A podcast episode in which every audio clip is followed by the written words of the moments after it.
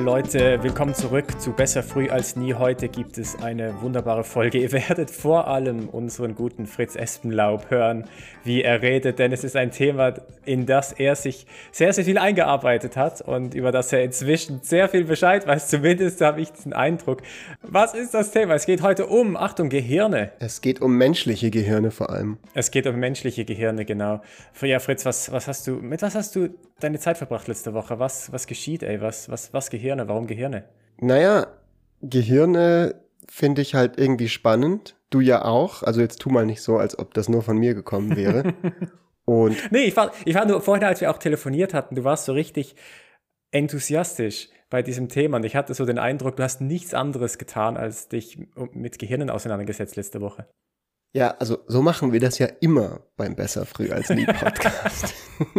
es ist genau. ja immer so, dass wir uns extrem intensiv in Themen einlesen und dann Experten sind. Und auch heute äh, ist unsere Qualifikation, wir sind beides Gehirne, die sich eben über uns selbst unterhalten. Und was kennt man besser als uns selbst? Hm?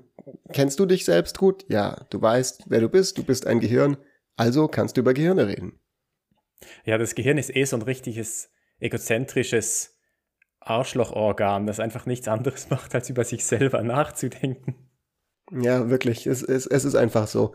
Ähm, okay, vielleicht mal kurz so, um hier etwas ein, einzusteigen in die Folge. Was ist der Anlass, dass wir diese Folge machen? Im Prinzip geht unser gesamter Podcast ja um Dinge, die uns faszinieren und die wir interessant finden und wo wir das Gefühl haben, wir wollen da mal uns ein bisschen damit beschäftigen und auch diesen Podcast so als Anlass nehmen, ja, uns selber so ein bisschen einen Anreiz zu setzen, uns tiefer mit Themen, also im Sinne von tiefer, als man das vielleicht sonst tun würde, wenn man nur denkt, so, ha, irgendwie Gehirn ist doch eigentlich interessant, da gibt's bestimmt spannende Sachen dazu, aber dann nimmt man sich doch irgendwie nie die Zeit, sich damit ein bisschen zu befassen. Und so haben wir ja schon über viele Themen geredet und so eben reden wir auch heute über Gehirne, weil, Marc, du findest die ja auch spannend. Ich, ich mag es ja, auch einfach immer zu sagen, spannend. Gehirne, anstatt irgendwie das menschliche Gehirn oder unser Gehirn oder Bewusstsein oder was auch immer. Ja, ich habe immer so, das, es erinnert mich so an Zombies, wenn, wenn man das so sagt, so Gehirne. Ähm, ja, nee, das interessiert mich tatsächlich sehr. Ich habe auch früher ähm, als, kennst du noch TED Talks? Das war doch früher mhm. so der heißeste Scheiß. Und da kann man filtern nach Themen. Und ich habe aus irgendeinem Grund, keine Ahnung, vor vier, fünf Jahren alle Videos zu Neuropsychologie oder irgendwas, was mit Neuro zu tun hatte, mir angehört. Ich fand das einfach enorm faszinierend, was da alles passiert in unserem Kopf und wie wenig man eigentlich da immer noch drüber weiß. Und, und ich habe mich jetzt in letzter Zeit nicht mehr so krass damit beschäftigt, aber ich fand es jetzt trotzdem super, dass du das vorgeschlagen hast, dass wir heute darüber sprechen. Ähm, genau, also es, heute geht es vor allem so ein bisschen einerseits darum, einfach zu, zu diskutieren, was, was macht eigentlich das Gehirn? Warum ist das so ein interessantes Organ und warum ist es auch so ein komplexes Organ, über das wir tatsächlich eigentlich noch enorm wenig wissen? Und was mich dann vor allem auch so interessiert, sind solche Geschichten wie, äh, woher kommt das, das, das Selbst oder das Ich? So, wo passiert das im Gehirn, dass man nämlich so das Gefühl hat von, ich bin eine Person ähm, mit Wünschen und Präferenzen und so weiter und was das dann vielleicht für Konsequenzen hat für, für, für das Leben. Ja, genau. Also das ist insofern auch besonders interessant, weil wir uns nicht ganz sicher sind, ob andere Lebewesen, andere Tierarten auch so ein ausgeprägtes äh, Sense of Self haben wie wir Menschen. Also das ist schwer darüber zu spekulieren so. Man könnte dazu tendieren, dass möglicherweise Nacktschnecken das nicht haben, ja, weil wir eben von außen sehen können, die haben jetzt keine, zum Beispiel keine Subkulturen oder sowas in der Art. Also es gibt jetzt nicht irgendwie Punkrock-Nacktschnecken, die ihre Identität darüber definieren, was für Musik sie hören, aber das gibt's bei den Menschen halt schon. Also das, das heißt, wir können. Das wäre auch, das wäre auch einfach zu cool. Eine Nacktschnecke, die sich über Punkrock identifiziert, das, damit könnten wir einfach nicht umgehen, weil es einfach zu Holy cool Holy shit, ja, es wäre einfach die Krönung der Schöpfung. Nun ja, ähm, das ist eine Sache, die super spannend ist und was anderes, was eben so ein bisschen damit ja einhergeht. Und wir werden heute schon mal als Vorwarnung an alle Zuhörenden da draußen einen sehr großen Rundumschlag machen und ganz viele verschiedene Themen an schneiden, aber wir versuchen das schon ein bisschen zu strukturieren. Aber eine Sache, die ich persönlich eben auch super, super interessant an dieser ganzen Thematik finde und was so mein Hintergrund ist, mit dem ich jetzt komme, ist, wir haben ja beide, also du ja auch in dem Fall, mal Philosophie studiert vor vielen, vielen, vielen Jahren. Und ein ganz wichtiger Bestandteil in meinem Bachelorstudium war eine Vorlesung zum Mind-Body-Problem, also zu der Frage, zu dem sogenannten Hard Problem of Consciousness. Woher kommt unser Bewusstsein? Woher, ähm, wie kann das passieren, dass aus einer physischen Komposition von Neuronen, weil das ist unser Gehirn, auf einmal Gedanken entstehen? Ja, das ist überhaupt nicht geklärt. Wir als Menschheit wissen eigentlich nicht so genau, wie das sein kann. So, es ist alles, was wir bisher wissen, gibt da noch keine eindeutige Antwort darauf und es gibt auch keine zufriedenstellende Theorie, die eine Antwort gibt. Viel weniger gibt es tatsächlich irgendeine Möglichkeit bisher zu messen, wie Gedanken entstehen. Also alles, was wir halt messen können im Gehirn, sind elektrische Impulse und irgendwie Blutverteilung und Sauerstoffverteilung. So mehr oder das that's it, so im Prinzip. Ja.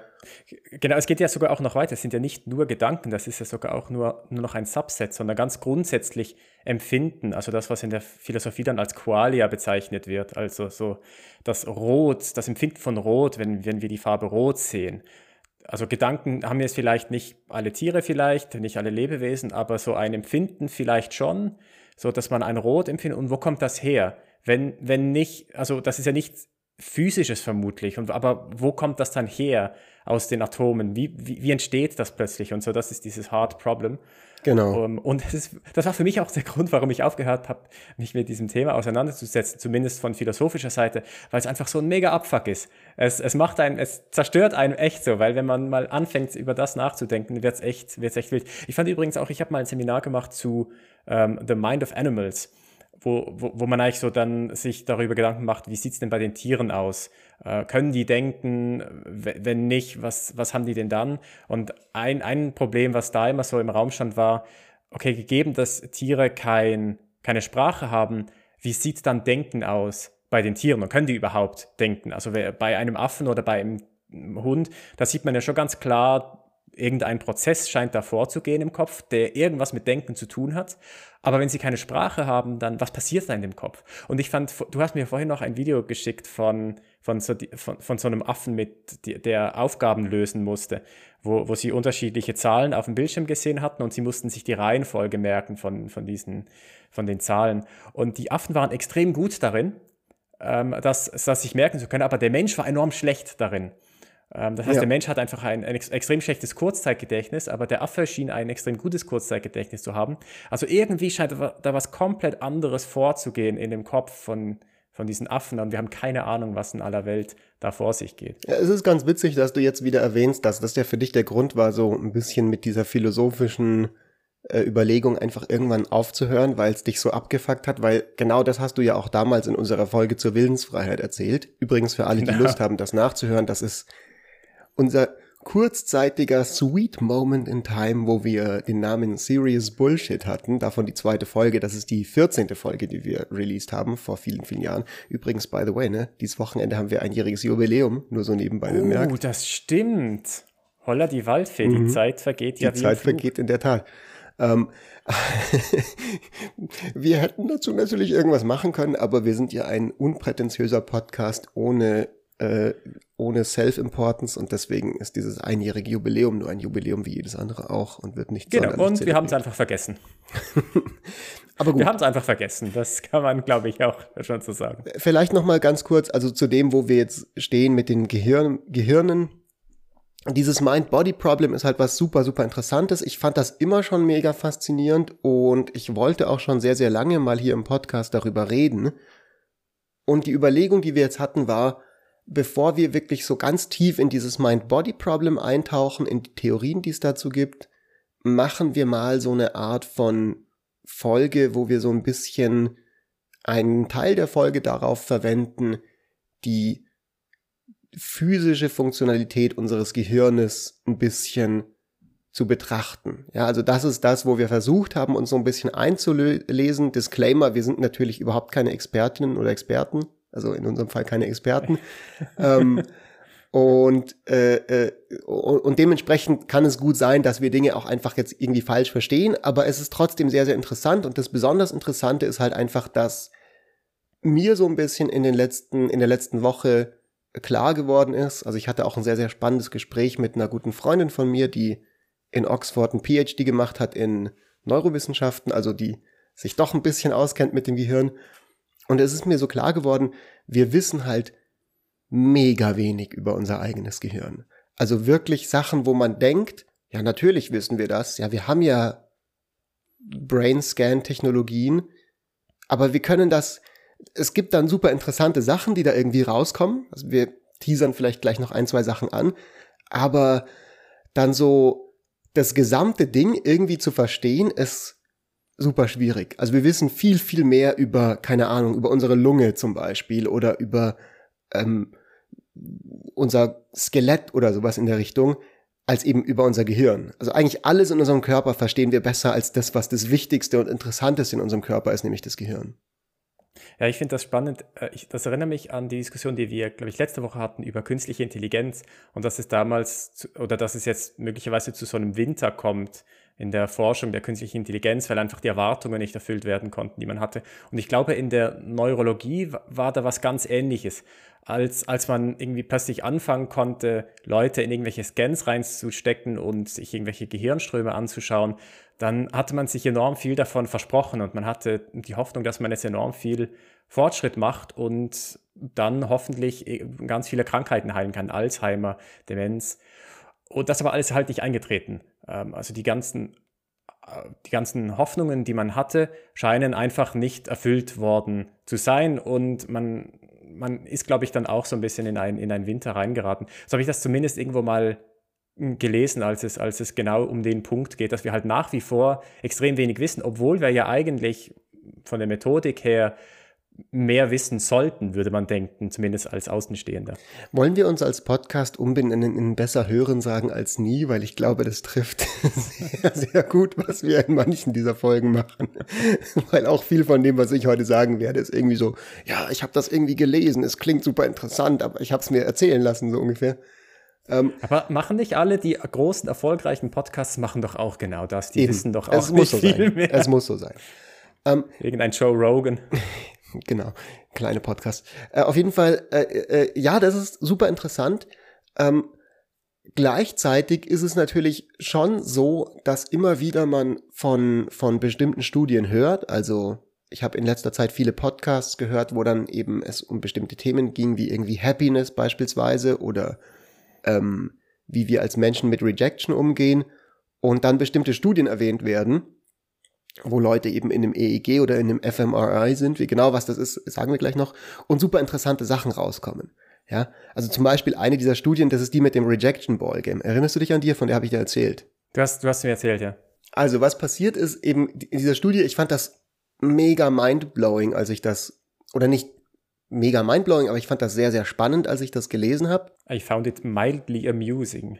Ist, ähm, also da nehmen irgendwelche Leute teil, also verschiedene Probandinnen und Probanden an dieser Studie und die müssen eben so eine Art Computerspiel spielen. Das besteht einfach daraus, dass man mit zwei anderen Menschen sich so einen Ball hin und her wirft.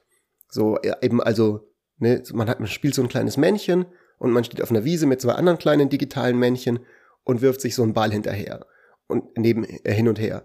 So wie wir das halt auch manchmal beim beim Spielen eben, keine Ahnung, früher gemacht haben oder jetzt, wenn man irgendwie im englischen Garten ist oder so. Und während das passiert, sind die Leute angeschlossen an ein EEG. Das heißt, man sieht so ein bisschen, welches Areal im Gehirn aktiv ist. Und irgendwann in dem Spiel fangen dann die beiden anderen Personen, also nicht die Probandin oder der Proband, an, sich nur noch gegenseitig den Ball hin und her zu werfen und schließen den Probanden eben aus. Und und der Proband weiß aber nicht, was ist da jetzt los. So, der wartet die ganze Zeit darauf, ja, gleich werfen sie mir wieder den Ball zu, aber es wirft ihm halt niemand mehr den Ball zu oder ihr. Und dann leuchtet ein bestimmtes Areal im Gehirn eben auf und es ist das Areal, das auch aufleuchtet, wenn wir physischen Schmerz empfinden. Also wenn wir uns das Bein brechen oder die Hand verbrennen oder was auch immer, Weiß nicht genau, wie das experimentell festgestellt wurde, aber vermutlich haben Leute dann eben auch physische Schmerzen empfunden. Ähm, und das finde ich halt interessant. Also quasi diese, diese, diese soziale, sozial ausgeschlossen zu werden,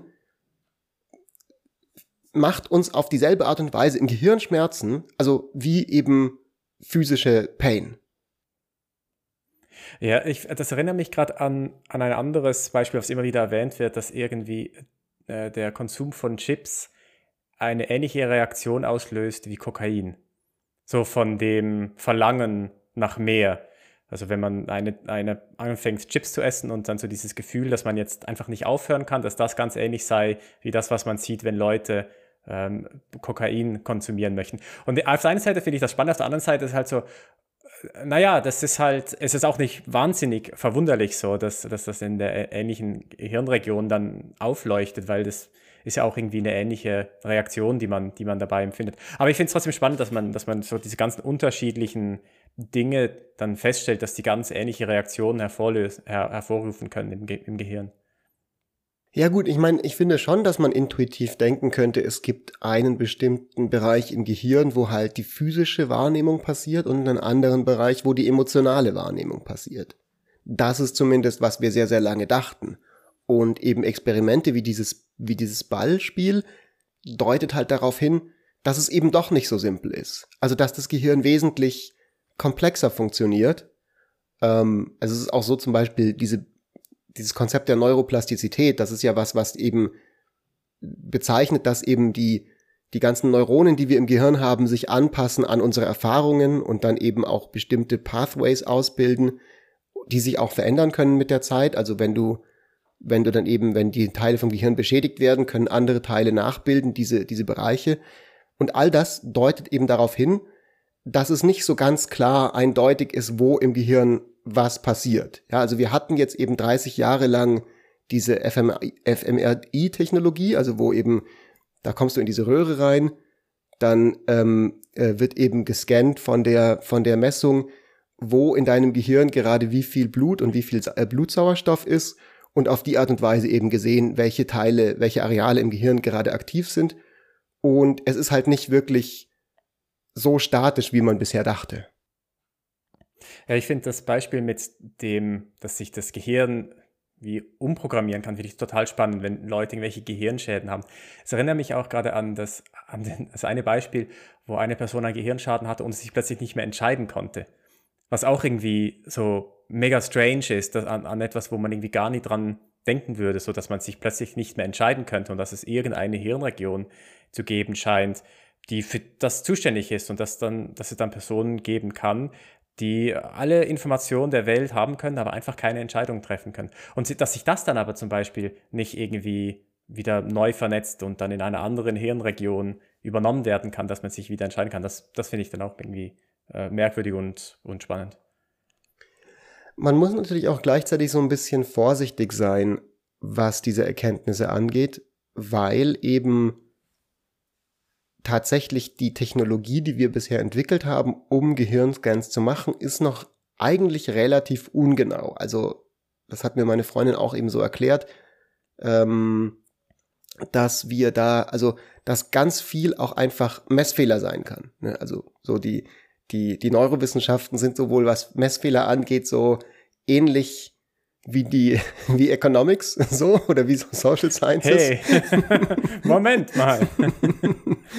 ähm, aber zum Beispiel, wenn jetzt eben in diesem einen Experiment eben dasselbe Areal irgendwie aufleuchtet, ja, und ähm, das, in dem einen Experiment hat jemand irgendwie physische Schmerzen und im nächsten ist es halt dieses Ballgame, dann kann das trotzdem sein, wir wissen halt nicht, es kann eben sein, dass da im Gehirn was total anderes jeweils passiert und, ähm, und eben zwar es ungefähr in derselben Gegend ist, ja, das liegt aber dann vielleicht auch einfach daran, dass äh, ja, an, das kann an allem Möglichen liegen so.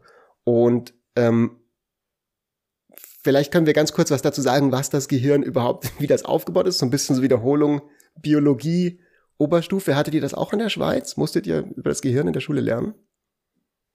Natürlich. Ich weiß Alter, ja nicht, vielleicht irgendwie nur über Schweizer Käse oder so. Oder Gold. Was, was, was, denkst du denn, wie die Schweizer Schulen ausschauen? ich, ich gehe davon aus, dass man nur darüber redet, wie es schön es ist, irgendwie Gold zu besitzen und Fondue zu machen.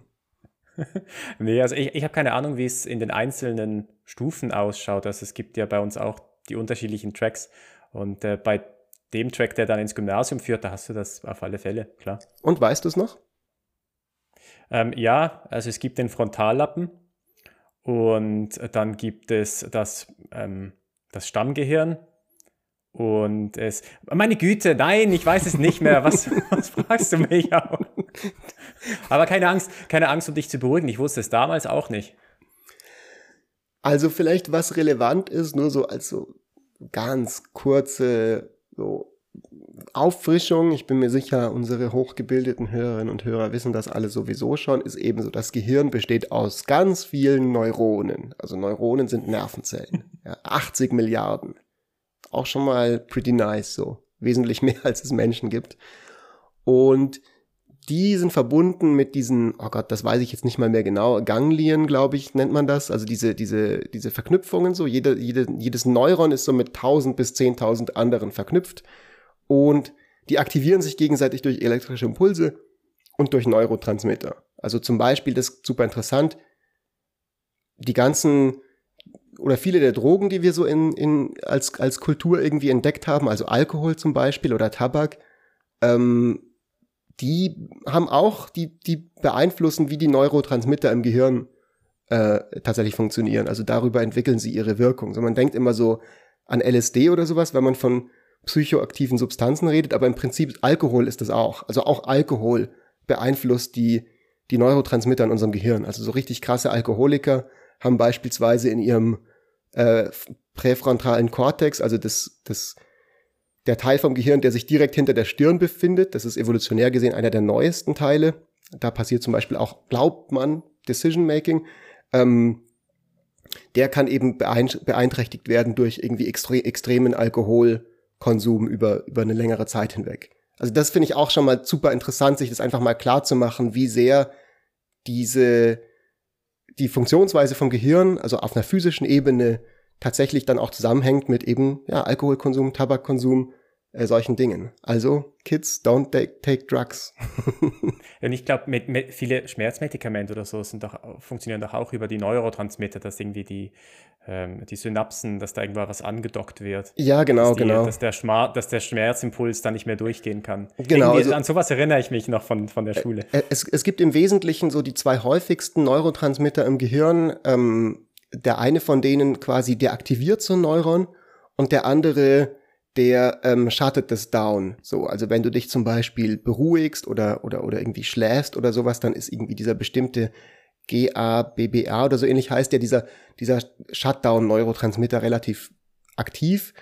Und ähm, so Medikamente, äh, beispielsweise, die man so Tranquilizer, Schlafmittel oder auch die man eben so bei Panikattacken manchmal nimmt, ähm, Bromazepam oder solche Dinge, die erhöhen in deinem Gehirn die, die Rezeptoren für diesen, für diesen Neurotransmitter, der das downschattet. Also die machen das leichter, dass dann dein Gehirn so ein bisschen downschattet. Also die wirken auch eben direkt, direkt darüber.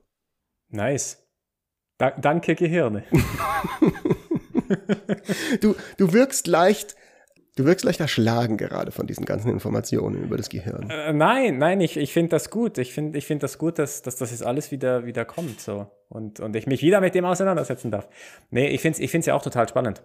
Also was vielleicht wichtig ist noch für alles, was wir ab jetzt noch weiterhin in der Folge so ein bisschen besprechen werden, ist, alles das, was wir jetzt gerade beschrieben haben, führt dazu, das Gehirn ist mit ah, weitem, mit weitem Abstand ist es der komplexeste Teil unseres Körpers und auch der energieintensivste Teil. Also irgendwie so 20 Prozent von der Energie, die unser Körper benötigt zum Funktionieren, gehen in das Gehirn. Ja, also im Prinzip jeden Tag verbraucht dein Gehirn mehr Energie, als dein Körper vielleicht verbraucht, um, um irgendwie zu atmen oder zu, oder ungefähr so viel wie dein Herz braucht, um eben diese, diese, dein Herzmuskel benötigt und so weiter. Also sehr, sehr viel geht ins Gehirn und es lohnt sich für das Gehirn nicht. Also auch finde ich ziemlich genial. Unser Gehirn hat im Prinzip was gemacht, was wir als Menschen bei Computern irgendwie erst dann auch ein bisschen so nachgebaut haben.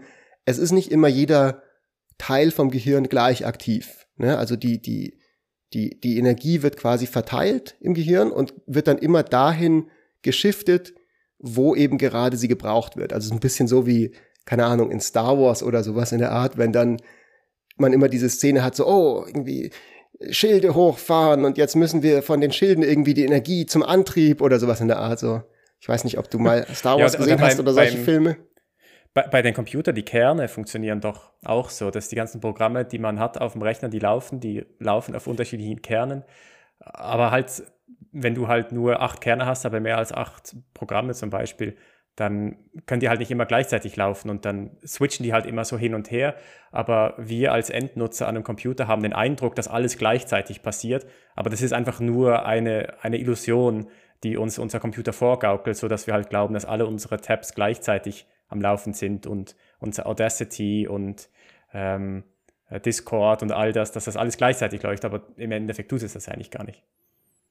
Ja, genau. Und so, so ähnlich ist es eben auch. Also im Gehirn funktioniert das alles natürlich furchtbar schnell. Also mm, das sind alles Sekundenbruchteile, ja, dass eben zum Beispiel ein bestimmtes Areal in deinem Gehirn, das eben fokussiert ist auf zielgerichtetes Denken, auf Aufgaben lösen. Ähm, sobald du mit der Aufgabe fertig bist, wird dann wieder das andere Areal hochgefahren, das so ein bisschen so dein, dein Standardareal ist, äh, das Default Mode Network, auf das kommen wir nachher noch zu sprechen.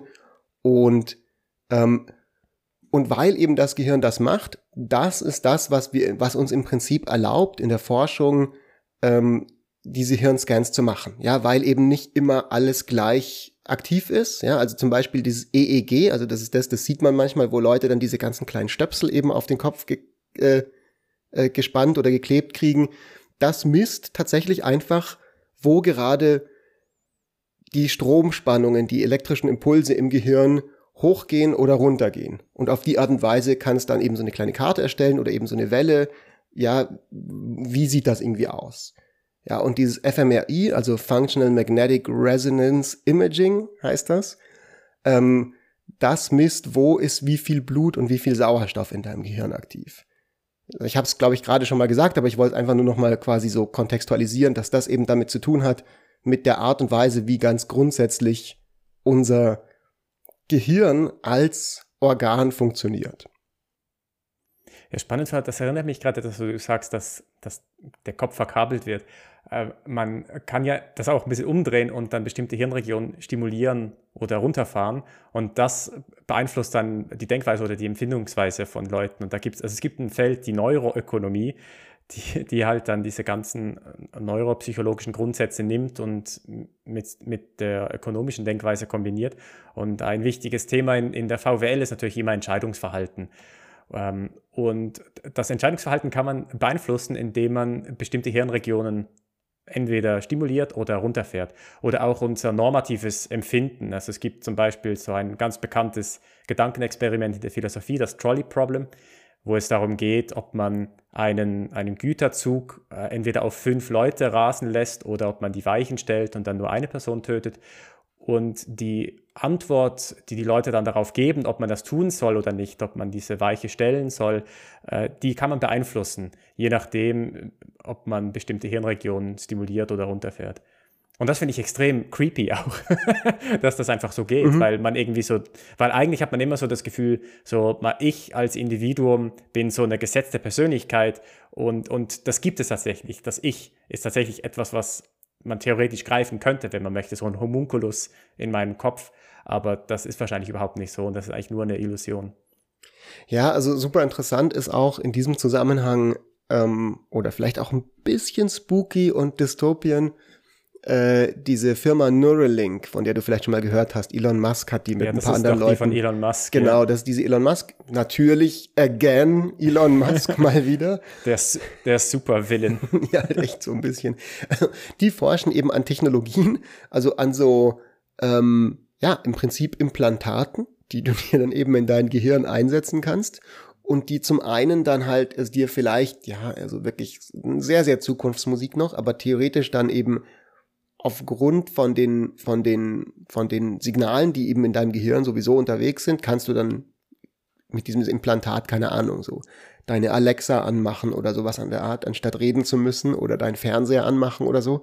Aber das Interessante ist natürlich auch, dass diese Technologie dezidiert auch dazu da sein soll oder dass das Overarching das große Ziel sein soll, dass eben über diesen, dieses Implantat ja auch dann Signale in dein Gehirn reinkommen können sollen. Das heißt, I don't know. Es kann natürlich sein, dass wir dann wirklich mal irgendwo in der Zukunft landen, in wann auch immer, wo Leute diese Neuralink oder was auch immer Implantate im Gehirn haben und du dann eben Menschen hacken kannst und sie im Prinzip ja vielleicht sogar fernsteuern kannst oder sowas.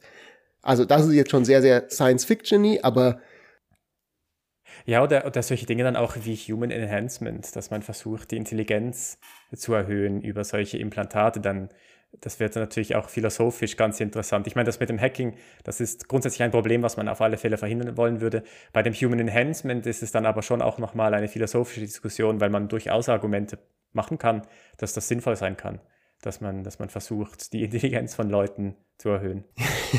das wäre, glaube ich, manchmal auch gut für unseren Podcast. ich ich, ich finde es auch geil. Ähm, dass wir gerade so diese Diskussion haben, ah, werden wir irgendwie gemicrochipped von, von Bill Gates und was ist los mit diesen Impfungen? Und dann kommt Elon Musk daher und sagt, okay, fuck it, ich setze euch Chips in den Kopf rein. So, that's it. Und der das einfach so reinballert. also, okay, nice. Ja, es ist, äh, es ist eine interessante Zeit, in der wir leben. Aber kommen wir nochmal ganz zu, kurz zurück zum Gehirn selber, weil also was wir jetzt schon so ein bisschen hatten, also es sind lauter Neuronen, sehr, sehr viele, 80 Milliarden, die sind verknüpft miteinander.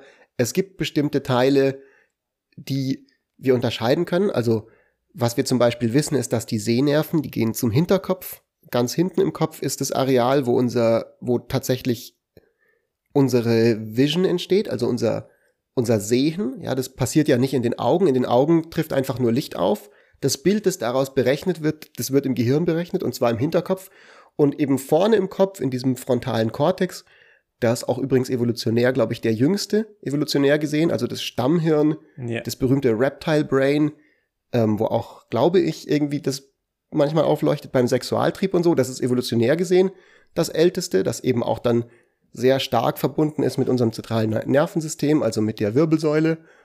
Und diese verschiedenen Areale, die sind jetzt verbunden und das ist wohl, so wie ich das verstehe, so der große Shift in der Hirnforschung gewesen in den letzten Jahren von verglichen mit ganz am Anfang, wo man zum ersten Mal diese fMRI-Technologie entwickelt hat und einfach gesehen hat, so holy fuck, da leuchtet irgendwie dieses Areal auf, da leuchtet dieses Areal auf, dass man eher dazu übergegangen ist, nicht mehr zu sagen so, dieses eine Areal ist jetzt das Schmerzareal und immer wenn das aufleuchtet, egal ob das mit Rejection ist oder mit physischem Schmerz, dann hat das nur in diesem Areal zu tun, sondern wir reden jetzt von so Netzwerken.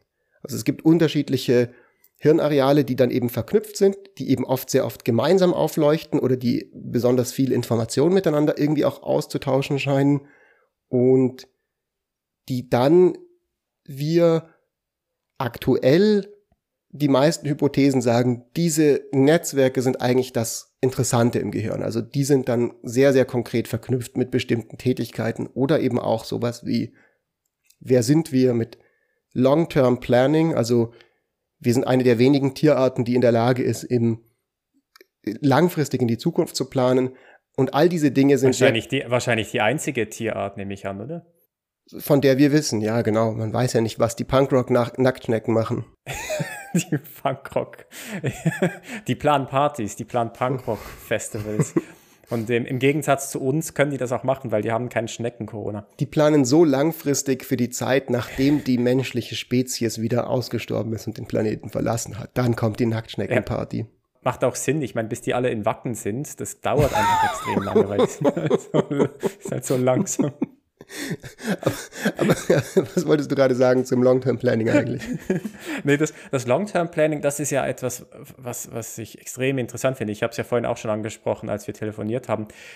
Die Tatsache, dass man, dass zwei Gehirne über Wellen, also Sprache, miteinander kommunizieren können und ausmachen können, dass man sich in einem Jahr zu einer bestimmten Tageszeit am Bahnhof in Mannheim trifft und die Wahrscheinlichkeit enorm groß ist, dass man tatsächlich sich dann dort trifft, ein Jahr später, um 12 Uhr in Mannheim, das ist wahnsinnig faszinierend und eröffnet enorm viele Möglichkeiten als Spezies.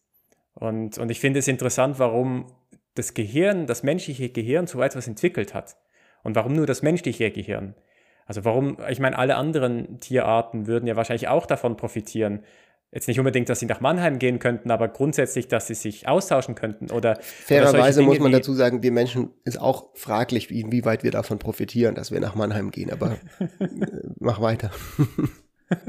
oder auch die Tatsache, dass ähm, äh, dass man, wenn man, wenn es um, um, um, um die Frage geht, ob man ein, in einen Krieg ziehen soll, dass man, dass man das theoretisch ausdiskutieren kann und dann nicht in einen Krieg zieht, wie jetzt im Kalten Krieg zum Beispiel, ist auch irgendwie enorm faszinierend, dass solche Dinge dann über Drohungen und, und Aufrüsten und so weiter funktionieren können, ohne dass dann es zu einem tatsächlichen Krieg kommt, also dass man sich wie überall in, in das Gegenüber hineinversetzt, was mhm. diese Person dann denkt und aufgrund von diesem Prozess man eine Entscheidung trifft dass das das menschliche Gehirn entwickelt hat, finde ich wahnsinnig faszinierend. Und ich habe keine Ahnung, warum das das gemacht hat. Also ich, finde es auch super, super interessant. Ich, ich glaube, man kann bei vielen Dingen eine sehr stabile, evolutionär ähm, theoretische Perspektive einnehmen. Also dass man eben sagt, so okay, das ist halt eine Fähigkeit, die enorm dem Überleben zuträglich ist als Spezies, dass du eben so gut dich miteinander als Spezies kommunizieren kannst und kollaborieren kannst. Also das ist ja so eines der absolut zentralen Sachen, die uns als Menschen erlaubt hat, so im Prinzip in Anführungszeichen die Krone der Schöpfung zu werden, also so sehr dominant zu werden und den und den klassischen Überlebenslogiken ähm, also, also so ein bisschen zu bitte. entkommen, ist, dass wir halt so krass gut darin sind, uns zu koordinieren miteinander. Also bitte, die, die Punkrock-Nacktschnecke ist ja wohl die wahre Krone der Spezies, klar. natürlich, natürlich. Aber der, der Punkt ist quasi so, das ist so das, was eben der frühen, den frühen Menschen halt ihr Überleben gesichert hat, hat, war, dass sie in einem Stammesverbund miteinander kommunizieren konnten, dass sie Arbeitsteilung machen konnten, äh, all diese Dinge, die du vielleicht auch beispielsweise bei Ameisen hast, aber eben in einem Körper, der prinzipiell leistungsfähiger ist als der Ameisenkörper. So die Ameise kann zwar auch krasse Sachen machen, also die kann irgendwie mehrfach ihr eigenes Gewicht irgendwie tragen, aber ihr Gehirn hat halt viel weniger Neuronen als das menschliche Gehirn. Und dementsprechend ist die Kommunikationsmöglichkeiten, die sich bei uns Menschen entwickeln konnten, sind viel, viel weitergreifender als bei Ameisen. Und das bedeutet, dass also die, die, die Möglichkeit, eben Arbeitsteilung zu machen, sich so krass ausdifferenzieren konnte. Und ich denke, das ist so, aus dieser Perspektive macht halt total viel Sinn, was das Gehirn kann. Das Spannende ist halt nur, dass wir überhaupt nicht wissen, wie das Gehirn das kann. Ja, ich, was mich, ich mich dann aber auch frage, ist, äh, wieso haben das Bären zum Beispiel nicht auch entwickelt? Die würden ja auch davon profitieren, dass sie in die Zukunft denken könnten, dass sie miteinander kommen, also sprachlich kommunizieren könnten, äh, dass, sie, dass sie verhandeln könnten. All, all, all von dem würden die ja auch alle profitieren. Aber irgendwie scheint es nur beim, beim Menschen passiert zu sein. Aber das ist vielleicht dann nochmal das Thema für eine andere Folge. Ja, wir Aber können ja, mal eine komplette Folge nur zur Evolutionstheorie machen. Holy fuck. Oh ja. Du hast eh schon gemeint, der Fritz hat vorhin eh schon gemeint, dass, dass, wir, dass er noch sehr viele mehr Folgen machen möchte zu diesem Gehirnthema. Mal schauen, wie, wie fit ich dann noch bin nach der heutigen Folge, ob ich noch Lust und, und, und äh, Bock auf das habe. Wir haben jetzt schon ein paar Sachen erwähnt, die wir besonders interessant finden an dem menschlichen Gehirn, am menschlichen Bewusstsein. Ähm, ich fasse es nochmal zusammen, also zum Beispiel überhaupt, dass wir ein Concept of Self haben. Also wir haben eine Identität, ich bin der Fritz, ja, oder du denkst, du bist der Marc Stöckli. Das bedeutet für dich, du hast bestimmte Präferenzen, du hast einen Geschmack, du hast irgendwelche Ziele, du kannst diese Ziele verfolgen, eben durch Long-Term Planning, also du kannst langfristig dein Leben irgendwie koordinieren, du kannst mit mir kommunizieren in diesem Podcast, was auch so interessant ist, weil auch da gibt es zum Beispiel Neuro ähm, Abbildungen, also EEG-Studien, wo man sieht, dass die EEG-Messwellen zwischen zwei Leuten, die eine intensive Konversation miteinander haben, wo eine Person was erzählt und die andere genau zuhört, fast synchron ablaufen. Also wirklich Spiegelbilder voneinander sind. Was ja auch enorm faszinierend ist finde ich, wieder so an sich selbst, also in, it, in itself. Ähm, und was wir auch schon hatten, war diese Theory of Mind. Also das ist das, dass man eben, dass wir als Menschen die Fähigkeit haben, von der anderen Person uns vorstellen zu können, was in deren Kopf gerade vor sich geht. Also ich kann mir jetzt ungefähr, ich habe, ich kann wissen, was es heißt, ah, den Mark nervt es, wenn ich mal wieder zu spät bin zum Podcast aufnehmen zum Beispiel. Oder er freut sich, wenn wir uns irgendwie abends auf ein Bier treffen. Und ich habe einen, so ich kann dir, ich kann dir geistig, Geisteszustände zuschreiben. Auch was, was wir nicht wissen, ob andere Lebewesen das machen, aber es deutet nicht so viel darauf hin, dass sie das machen. Also bei Primaten schon, ähm, aber jetzt bei Nacktschnecken wiederum eher unwahrscheinlich. Ja, interessant auch, dass das dann tatsächlich einen Einfluss hat auf das Verhalten von uns und wie wir uns entscheiden, wenn es darum geht, mit einer Person zu verhandeln. Dann die Tatsache, dass wir eben diese Theory of Mind haben, beeinflusst, was wir am Ende tatsächlich machen. Wenn wir wissen, okay, zu welchem Preis ist die Person bereit, mein Auto zu kaufen, was, was geht davor in dem Kopf und das hat einen Einfluss darauf, mit welchem Preis ich zum Beispiel da reingehe in die Verhandlungen. Interessant finde ich übrigens auch gerade, wenn wir von, von dem Self sprechen, ist die Tatsache, dass der Mensch dazu in der Lage ist, auf etwas zu verzichten heute für etwas in der Zukunft. Wenn wir eine Ausbildung machen zum Beispiel oder wenn wir an die Uni gehen, dann wissen wir jetzt, müssen wir da erstmal richtig leiden die nächsten paar Jahre, aber dafür in Zukunft kriegen wir davon etwas, wovon wir profitieren.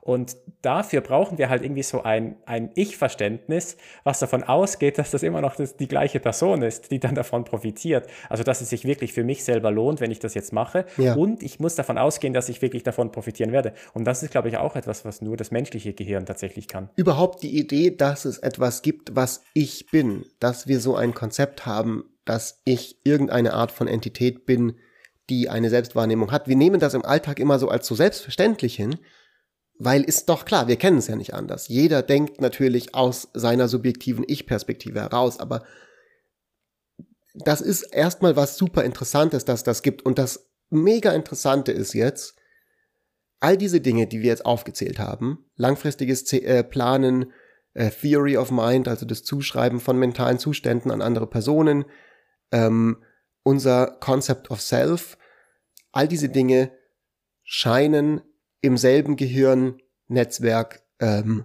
zu passieren. Und dieses Netzwerk hat einen sehr, sehr fantasievollen, ähm, originellen Namen.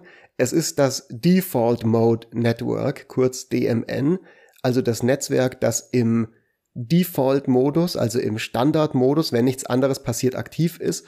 Und es ist so genannt, weil, Surprise, immer wenn es keine besondere Aufgabe gibt, die unsere Aufmerksamkeit erfordert, also es gibt jetzt nicht, ich muss nicht gerade kochen, ich muss nicht gerade vor einem Grizzlybären wegrennen, ich muss nicht gerade irgendwie einen kaputten Rechen reparieren oder sowas, dann sehen wir in diesem fMRI-Scan, dass dann dieses Netzwerk aktiv wird. Ja, und eben innerhalb von einer Sekundenbruchteil, wenn wir fertig sind mit einer zielgerichteten Aufgabe, wird das wieder aktiv. Und es wird zum Beispiel auch ganz besonders aktiv, wenn wir grübeln, wenn wir unsere Gedanken schweifen lassen, wenn wir über uns selbst nachdenken, was für eine Art von Mensch möchte ich sein, wenn wir moralische Fragen überlegen, also ist es richtig oder falsch, jetzt hier das zu tun, so sollte ich mich nicht vielleicht besser informiert haben über Gehirne, bevor ich darüber einen Podcast mache? Ist es, ist es, kann ich es rechtfertigen, hier irgendwas zu erzählen, ohne wirklich Experte zu sein?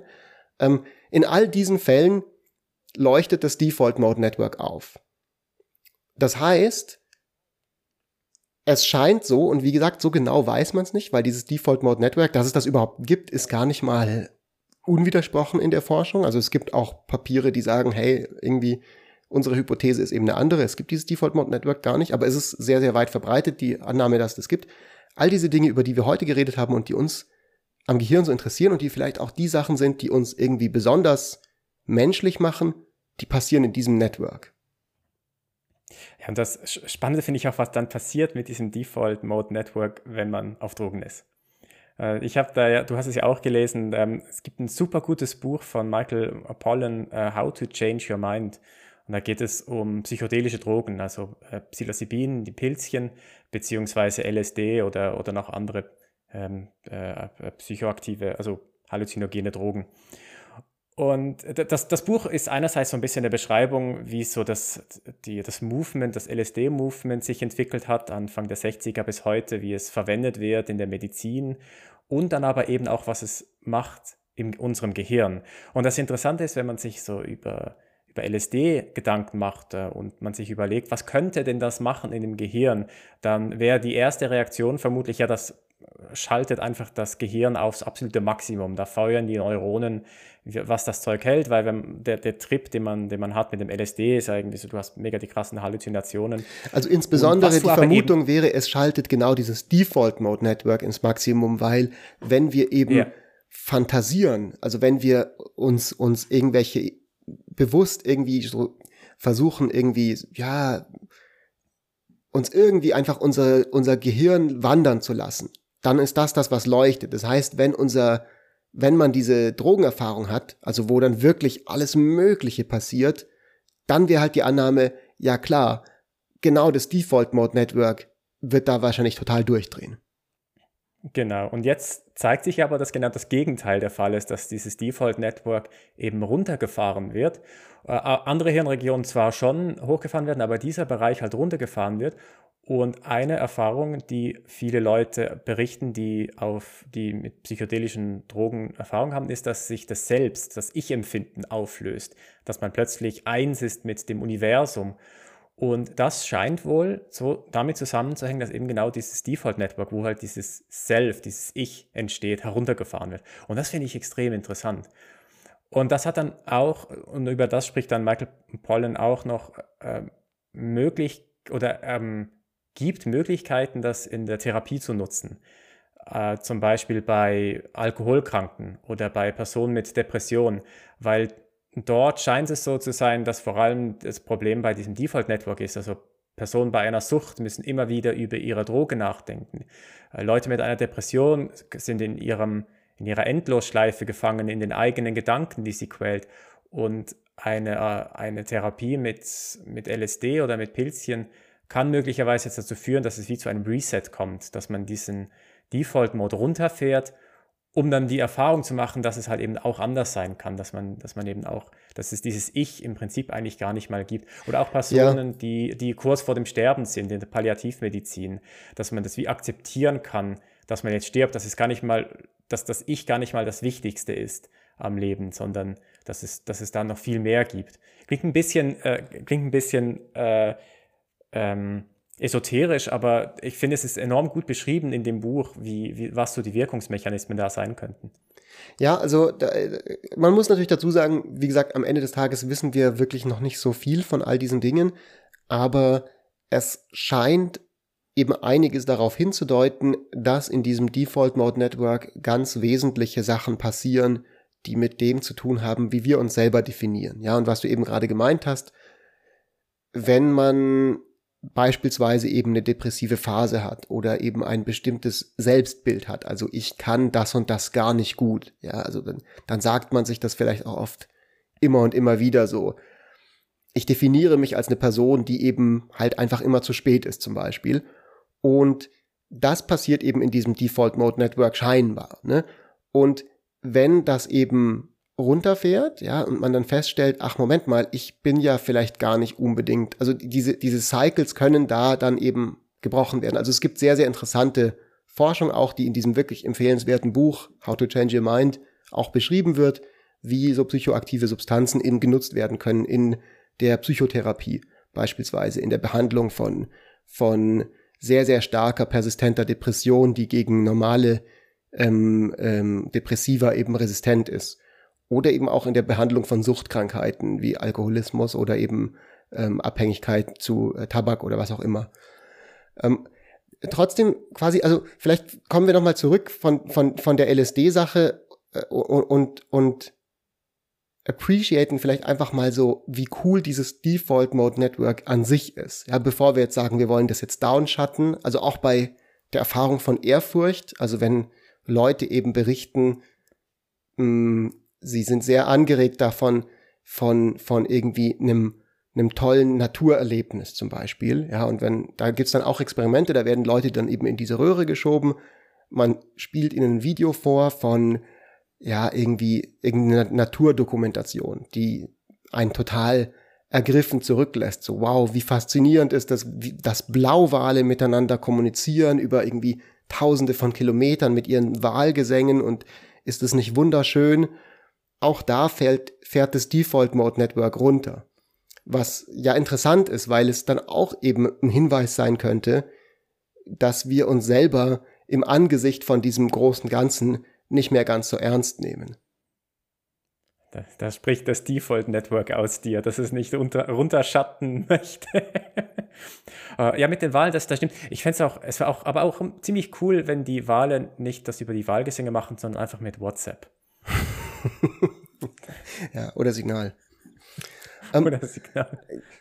Trotzdem, was ich jetzt eigentlich, wo ich eigentlich noch ein bisschen hin wollte, ist, überhaupt erstmal anzuerkennen, es hat sich herausgebildet aus diesen 80 Milliarden kleinen Neuronen, die wir an sich als, als Nervenzelle verstehen wir Neuronen relativ gut,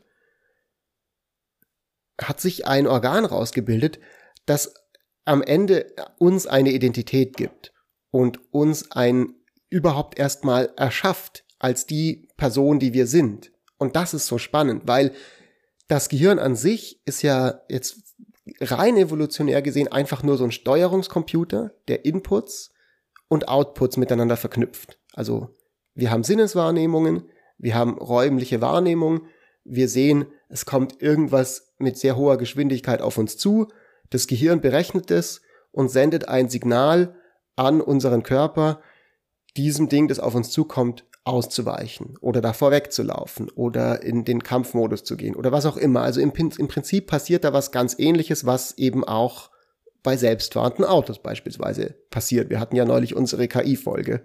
Und es passiert auch was ganz, ganz ähnliches, was wir eben auch bei Einzellern beobachten können. Also es gibt einzellige Organismen, die nicht mal verschiedene Neuronen haben, nicht mal verschiedene Nervenzellen haben, sondern die innerhalb dieser Zelle haben sie ein bestimmtes Areal, so ein Steuerungsareal, irgendwelche, irgendein Teil der Zelle, der feststellen kann, ob dieser Einzeller, der irgendwo im Meer rumschwimmt, sich nach oben bewegt oder nach unten bewegt. Und der weiß, er möchte eine bestimmte Sauerstoffkonzentration.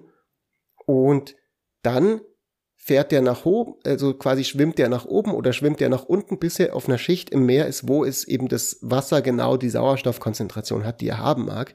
Und da macht eben dieses Ding, dieses, dieses kleine Teil in der Zelle, hat dieselbe Funktionalität, wie im Prinzip unser Gehirn hat, auf das es evolutionär ausgerichtet ist, wie das Bärengehirn hat, wie eben aber auch das selbstfahrende Auto eben hat in dem, in der Software da drin, in der KI-Software.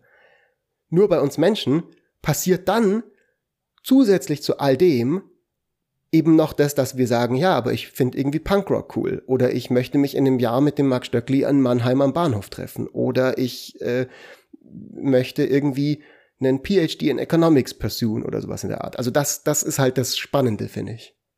Ja, und es kommt zu ganz merkwürdigen Gefühlen wie Ehre zum Beispiel oder ein, ein Gefühl von irgendein sakrales Gefühl, mhm. dass man ein, ein, ein ganz bestimmtes Empfinden hat, wenn man an, an eine Gottheit glaubt. Ja. Das ist auch irgendwie nochmal so ein Level an, an Consciousness, was enorm interessant ist, wie, wie aus einem Neuron dann so ein Gefühl entstehen kann. Und ich glaube, das ist jetzt der Punkt, wo wir für heute, du willst es ja auch schon sagen, ne, langsam ans Ende der Folge kommen können. Genau. Wir haben jetzt fast eine Stunde geredet hoffentlich ist es so ein bisschen, ein bisschen klar geworden, was das ist, was am Gehirn an sich das Faszinierende ist. Und äh, ich weiß nicht, Marc, wegen mir können wir da noch eine Folge oder zwei dranhängen, wo wir dann tatsächlich uns nochmal mit diesem Hard Problem of Consciousness auf philosophischer Ebene genauer befassen. Weil da geht wirklich das Interessante erst richtig los. Ob das wirklich so ist, das werdet ihr dann vermutlich bei der nächsten Folge von äh, Besser früh als nie feststellen können. Fritz, es war mir ein inneres Blumenpflücken. Mir as auch. always. Mein Gehirn und damit ich äh, haben diese Folge sehr genossen. Genau, jetzt eure Gehirne, liebe Zuhörerinnen und Zuhörer, können unseren Gehirnen folgen auf Twitter, wenn ihr das möchtet. Ihr findet den guten Fritz unter fritz-esmlaub mich als Mark Stoekli. Fritz, du hast das letzte Wort. Geht raus, atmet durch, genießt das Leben, freut euch daran, dass ihr Gehirne seid, die sich in einem kleinen Roboter aus Knochen und Muskeln durch diese Welt bewegen, den sie steuern. Ist das nicht cool? Das ist pretty nice. Bis nächste Woche. Äh, bis in zwei Wochen. Bis dann. Bis in zwei Wochen, genau. Ciao, ciao. ciao, ciao.